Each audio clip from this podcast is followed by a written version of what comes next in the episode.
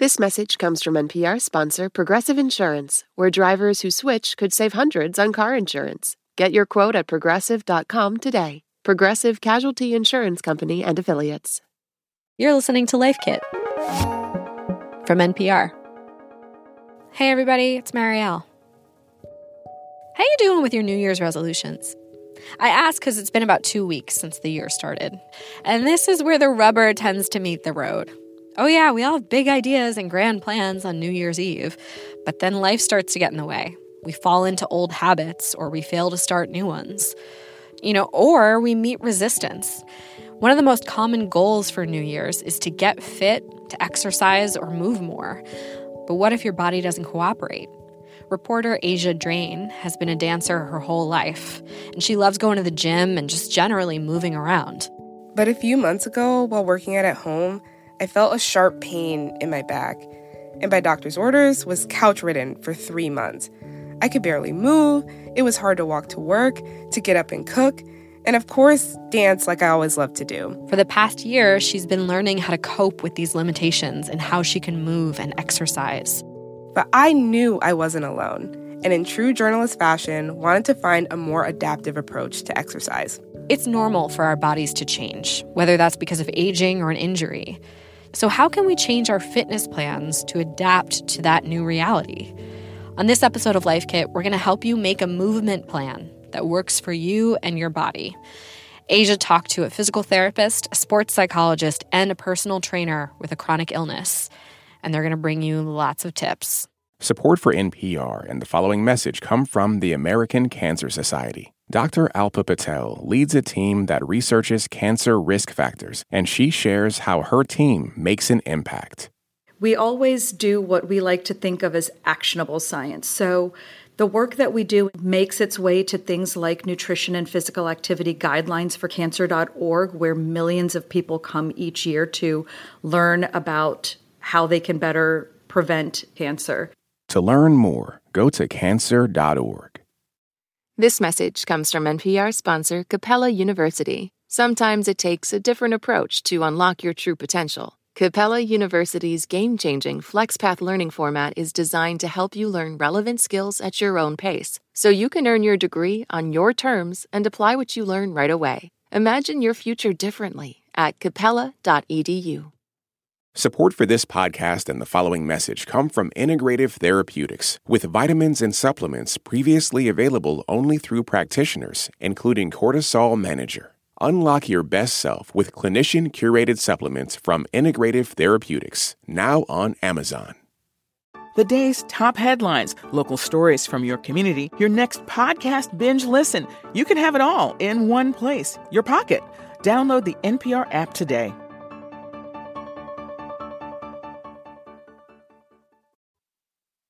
My back injury made me feel like a shell of myself.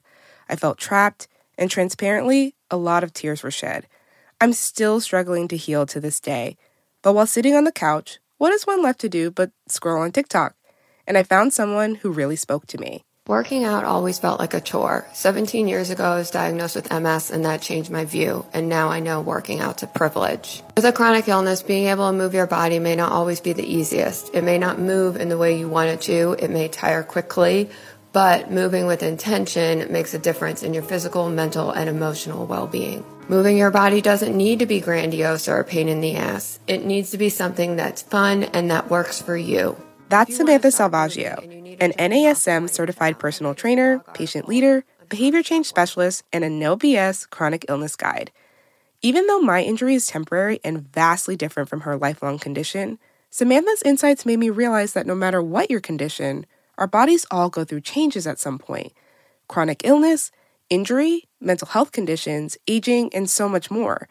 Whether those changes are slight or significant, Fluctuations in our body can make us more conscious of our body's capabilities and its boundaries. If your body experiences a change, you're going to change too. This concept defines takeaway one. A change in your body doesn't mean the end of movement. Change your idea of exercise to make it fit you. Before her diagnosis, Samantha engaged with exercise on a pretty average basis. She golfed, used the elliptical, and lifted some weights. But after her diagnosis, she found it hard to respond to the change in her body. And for the first 10 years after her diagnosis, she told me she was in a kind of denial about her MS. Sometimes she'd ignore what her body was telling her.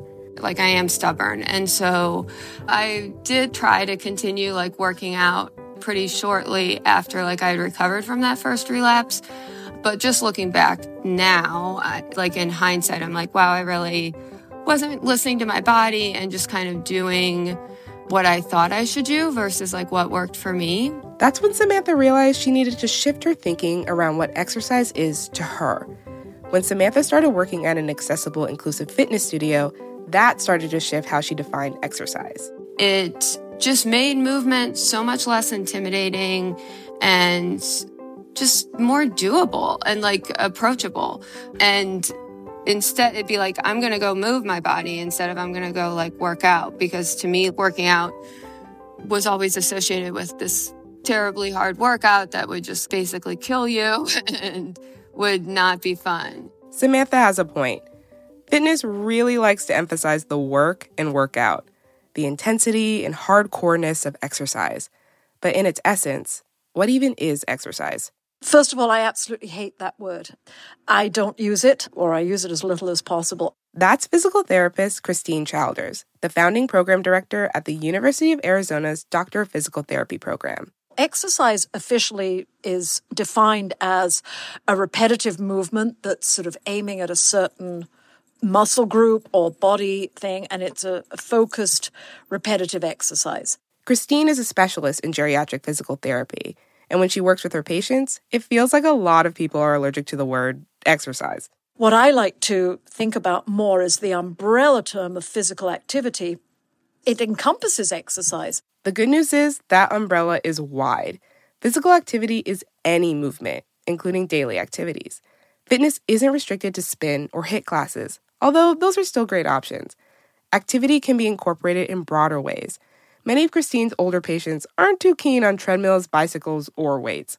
They don't realize that, for example, walking is very good physical activity for the body. In fact, it is the best physical activity for the body. It's the best thing for fall prevention is just getting up, getting moving, going out for a walk, doing housework. If you're dusting, if you're cleaning, you're stretching, you're bending, you're leaning, going shopping. It's also hard not to compare ourselves to Olympians, bodybuilders, or Mother Fitness herself, Megan Thee Stallion. But hopefully, the more expansive interpretation of movement can help us focus on compassion, not comparison. So, we've shifted our definition of exercise to focus more on general physical activity, but we need a plan to get the ball rolling. For takeaway two, to design an adaptable fitness plan, focus on small, process oriented goals. Cliche as it is, it's about the journey, not the destination. Caroline Brackett is an associate professor at Mercer University and a sports mental health expert working at the U.S. Olympic and Paralympic Committee Mental Health Registry. She uses this framework with her clients. When you're setting goals, think about setting process goals versus outcome goals. For example, you want to pass a test. That's the big goal. But what are the everyday practices you incorporate to pass that test? You study, you go to class, you read, and all of those steps add up to reach the outcome you want. The same concept applies to fitness. When you're preparing your goals for the new year, it's critical to establish what do you want out of this? Those goals can only be defined by you and don't just have to revolve around improving your stats in the gym, but also improving your overall quality of life. Here's Samantha again. It's important to think about like what are things in your life you want to improve? Is it balance? Is it coordination? Is it speed or agility? You know, like what's something you want to work on? And then once you have that, try to think of activities that you like to do. Is it walking? Is it stretching? Do you like dancing? Sometimes what we want to do may not match with what we can do at the moment. And even when you set a plan, things can change. That's okay. Even when the options you want become inaccessible, that doesn't mean you don't have any options at all. Remember, physical activity is broad. You can get creative and keep it simple. Some of Christine's favorite go to exercises are really simple and accessible, like calf raises while holding onto a kitchen sink, which is helpful for balance. Another one that I really like is sitting down really slowly. So stand up fast and then slowly lower yourself down. That's going to really strengthen those quad muscles. Once you know what you like to do and what you hope to get out of that movement, you can start preparing yourself around any limitations you may have. What are possible like barriers you may come up against? For example, with MS, I'm very heat intolerant and that's a common thing. And so I know like if I'm going to go move, I need to bring like cooling accessories or something. Now that you've established those big goals, push them to the back burner. It may sound a little weird, but those big goals won't be super motivating on a day to day basis. We've got to break it down. Samantha uses a helpful analogy to remember that small steps really do add up over time and are key to motivation. If you just take off a sheet of paper towel off of a roll every day, you're not going to really notice any change. Like it's so small, you won't notice. But then over the course of a month, you're going to run out of paper towels. Small goals help to make them more attainable. As Samantha accomplished her small goals, like stretches in bed or going for a walk, it helped her feel empowered to continue. When Christine works with patients, she also focuses on small steps and pushing in slow increments. Someone's fitness level, it may be, you know, I get out of breath just walking to the mailbox and that I don't like that. And so then think to yourself, well, instead of just walking to the mailbox once a day, why don't you walk to the mailbox and a little bit beyond? And then get to the point where walking to the mailbox seems a short distance compared to a long distance and just build up. But when we're used to a certain level or type of movement, it can be frustrating to dial things back. But Caroline suggests examining the root of fulfillment for exercise. One of the things that you can also do is look at what need was being met by your participation in the exercise or the sport, and how can you satisfy that need in alternative ways. Sometimes our body and mind can be fulfilled in different ways. If you enjoy attending dance classes, for example, but have to sit out, Maybe listening to music or still attending the class to chat and connect with peers can be fulfilling enough. If you love hiking but can't go a far distance, maybe meditating or stretching outside in a beautiful spot can help to fulfill that need. Think about the underlying motivators for your choice of exercise or movement. There are a lot of factors that give us joy. We know that the key to progress in fitness is consistency, which is why you can try takeaway three. Track all of your progress, not just your workouts. When we're juggling so many changes in life and our ability, it's easy to lose motivation. So sometimes it's helpful to keep track of those paper towels we're pulling, even if it's just half a sheet. Keeping a diary, not necessarily every day, but every so often jotting down the date and what you were able to do, what you were doing, and what you're hoping to be able to do, and looking back at it, going back a month, going back two months. This practice is especially helpful with recovery from an injury or another change that may affect your body long term. You may be familiar with tracking workouts, but tracking all forms of movement can also be useful. Cleaning the house, running errands, gardening, going for a run, lifting weights, it all matters and it all adds up. Over time, Samantha has found that tracking the little things helps her to appreciate that progress is progress, no matter the size. She kept a little planner where she wrote down everything workouts, but also errands, vacuuming, and other activities being able to like look back that week or that month and see all these little times that I moved just was really empowering because it's like, wow, that's a promise I'm keeping to myself. And it was more motivating to like continue. Caroline hit me with another one reality therapy. And spoiler alert, it has no connection to the Real Housewives on Bravo. It's another reflection practice where you can pause and take stock of how your process goals are serving you to reach your outcome goals. Well, first of all, what do you want? What are you doing? Is it working? And then if it's not, then you create a new plan and you just continue to go through that process with the individual. Before you know it, those small goals become the big ones you had sitting on the back burner this whole time. And even if you miss your mark, that doesn't erase all that you've accomplished before. Failures are important to learn from, and something is better than nothing. Be compassionate with yourself and proud. Let's just do five minutes and start, and then see how we feel after that. Sometimes I'll go for another five minutes and then end up stopping. Sometimes I end up doing the whole thing. And then other times it's just like, no, this is not the thing today. Increasing your body's ability isn't the only accomplishment. Recognizing your boundaries is important to celebrate too, because that's also a part of maintaining your health. Awareness and recognition is also a big part of takeaway four. Your body will tell you when it's tired or in pain. Make sure to listen. We already established no pain, no gain is not the most inclusive fitness mantra, but understanding pain can help increase our own body awareness to keep us safe while we move. Stretching or exercise or whatever causes muscles to get microscopic tearing, which very simplistically is what's causing some of that soreness. And rest allows those muscles to repair. Christine says that when you exercise or move a lot, you may feel a bit of discomfort or soreness. That's perfectly normal. It's a good kind of discomfort. And I, I don't call that pain. I like to ask my clients, you know, is that soreness? Does it feel achy? And that's the kind of discomfort that actually goes away with doing the movement again. But there's an important distinction with sharp pain, the body's warning system. So if you're doing something and you get a, a, sudden sharp pain, you hear a popping noise, or you get, you know, really acute pain, and then when you do that movement again, you get very significant sharp pain, that's when you need to see someone. Through my own injury, I noticed I could be caught between two extremes. On the one hand, all I wanted was to move and to push through the pain I was experiencing just to do something. But on the other hand, all I wanted to do was lay in bed and not lift a finger. Those extremes aren't the only options. Active recovery involves moving the muscles, typically the ones that have done the most work. That could be through stretching, exercise for tissue repair, gentle movements, or other methods. Christine adds that heat, ice, or a massage from a qualified individual can also help with muscle aches or soreness. But remember, she says the sharp pains you feel while moving should be considered a warning that the movement is too extreme and should be reviewed with a healthcare or exercise professional. In addition to those methods, giving yourself time to heal is key. Healing uses energy.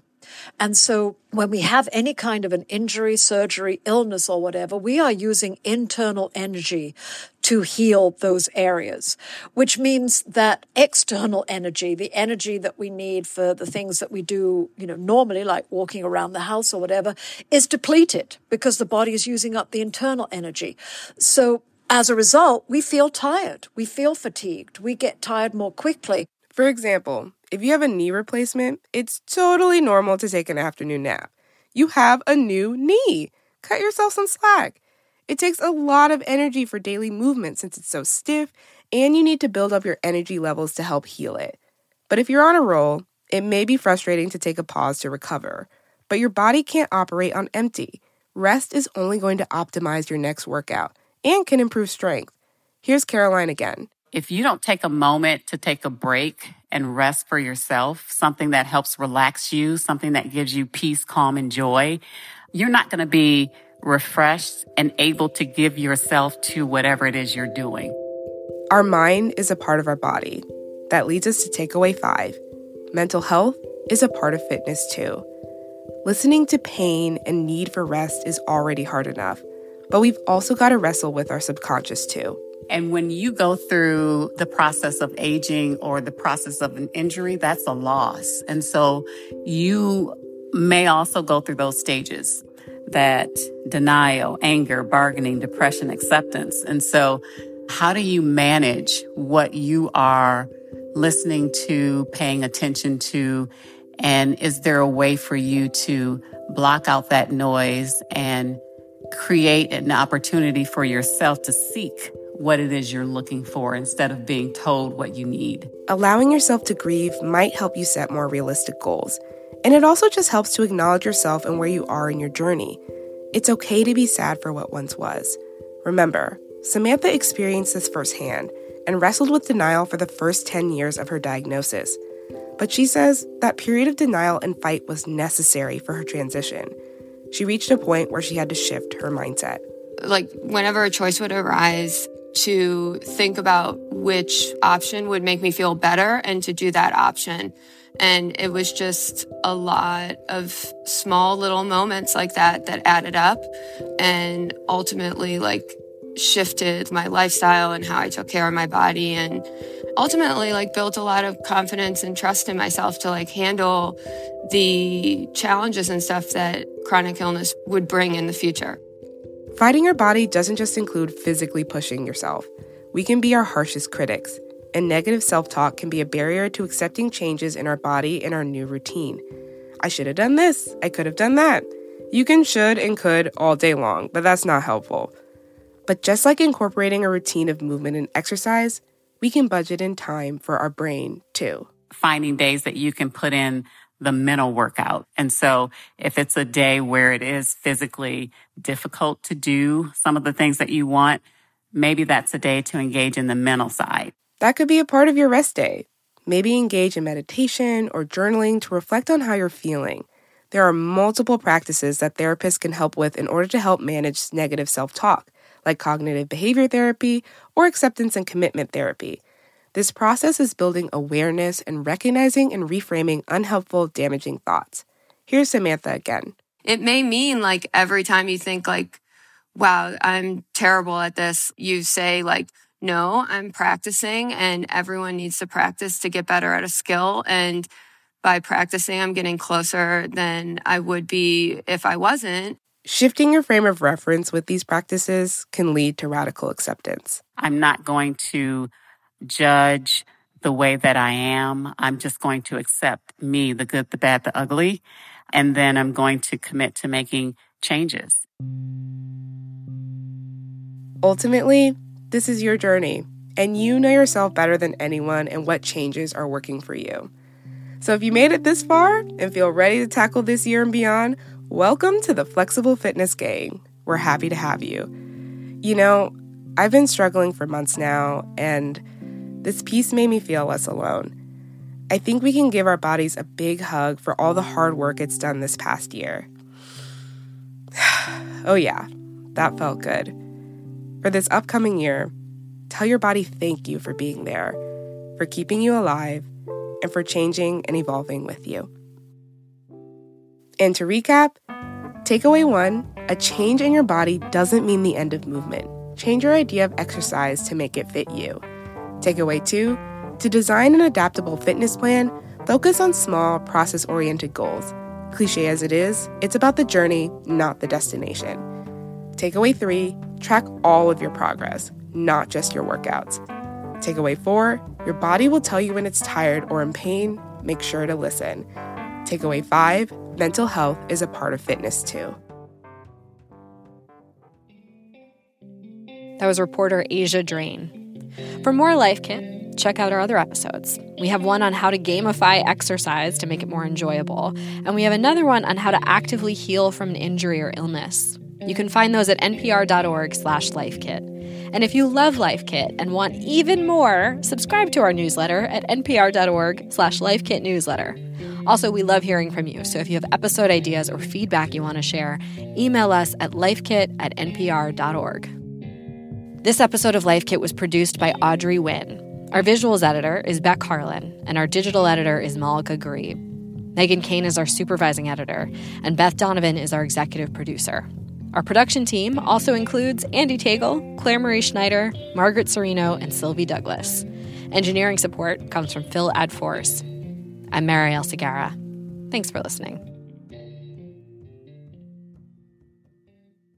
This message comes from NPR sponsor Leesa. Good sleep should come naturally, and with the new Natural Hybrid mattress, it can. A collaboration between Leesa and West Elm, the Natural Hybrid is expertly crafted from natural latex, natural wool, and certified safe foams to elevate your sleep sanctuary and support a greener tomorrow. Plus, every purchase helps fuel Leesa's work with shelters and those in need. Visit leesa.com to learn more. That's L E E S A.com. This message comes from NPR sponsor Capella University. With Capella's FlexPath learning format, you can earn your degree online at your own pace and get support from people who care about your success. Imagine your future differently at capella.edu. I'm Rachel Martin. You probably know how interview podcasts with famous people usually go. There's a host, a guest, and a light Q&A. But on Wildcard, we have ripped up the typical script. It's a new podcast from NPR where I invite actors, artists, and comedians to play a game using a special deck of cards to talk about some of life's biggest questions. Listen to Wildcard wherever you get your podcasts, only from NPR.